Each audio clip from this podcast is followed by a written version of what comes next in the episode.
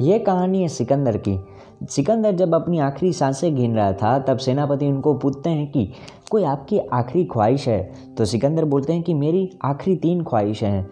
तो सेनापति बोलते हैं कि, आप बोलिए, हम आपकी सारी ख्वाहिशें पूरी कर देंगे। तो सिकंदर बोलते हैं कि, सबसे पहली ख्वाहिश ये है कि आप दुनिया के सारे वेदों को बुला लीजिए। तो डॉक्टर, सेनापति बोलते हैं कि अब मुझे लगता है कि वेदों को बुलाने का कोई फ़ायदा नहीं है। पहले से ही हमारे पास विश्व के सर्वश्रेष्ठ डॉक्टर्स थे, वो भी आपकी जान नहीं बचा पाए।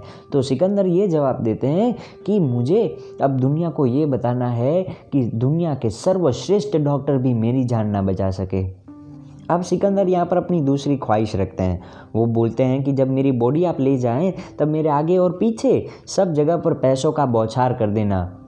तो सेनापति पूछते हैं, ऐसा क्यों करना चाहते हैं आप? सिकंदर जवाब देते हैं कि, मैं दुनिया को ये बताना चाहता हूँ कि मेरे पास इतना सारा पैसा था तो भी मैं भगवान के पास एक सांस एज अ लोन ना ले सका.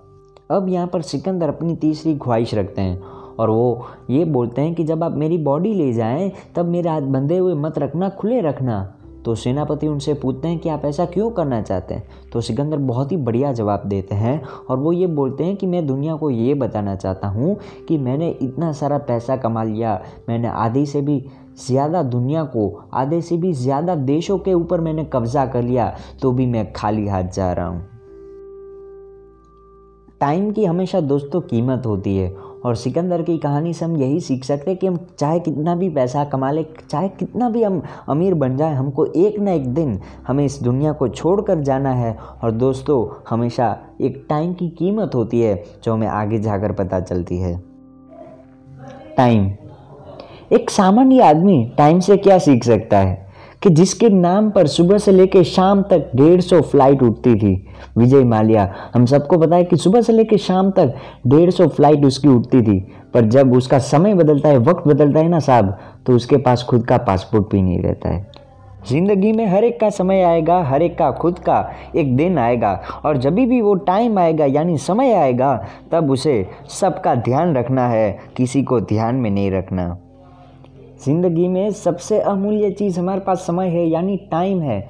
और दोस्तों, अगर हम इस टाइम का सही तरीके से यूज़ करेंगे तो लाइफ में हमें सक्सेसफुल होने से कोई नहीं रोक सकता। और दोस्तों, अगर हम सारी कहानी सुनते रहेंगे तो हमारे पास टाइम की कमी पड़ेगी। पर सिकंदर की कहानी और विजय माल्या की कहानी से तो हम एक ही चीज़ सीख सकते हैं कि जब हमारा टाइम आएगा दोस्तों, तब हमें सबका ध्यान रखना है। वरना दोस्तों, जब हमारा टाइम चला जाएगा, तब हमारे पास भगवान पासपोर्ट भी नहीं रखेगा। मैं उम्मीद करता हूँ कि हमारे पास ऐसी कोई भी सिचुएशन ना आए कि हमें विजय माल्या की तरफ़ भागना पड़े।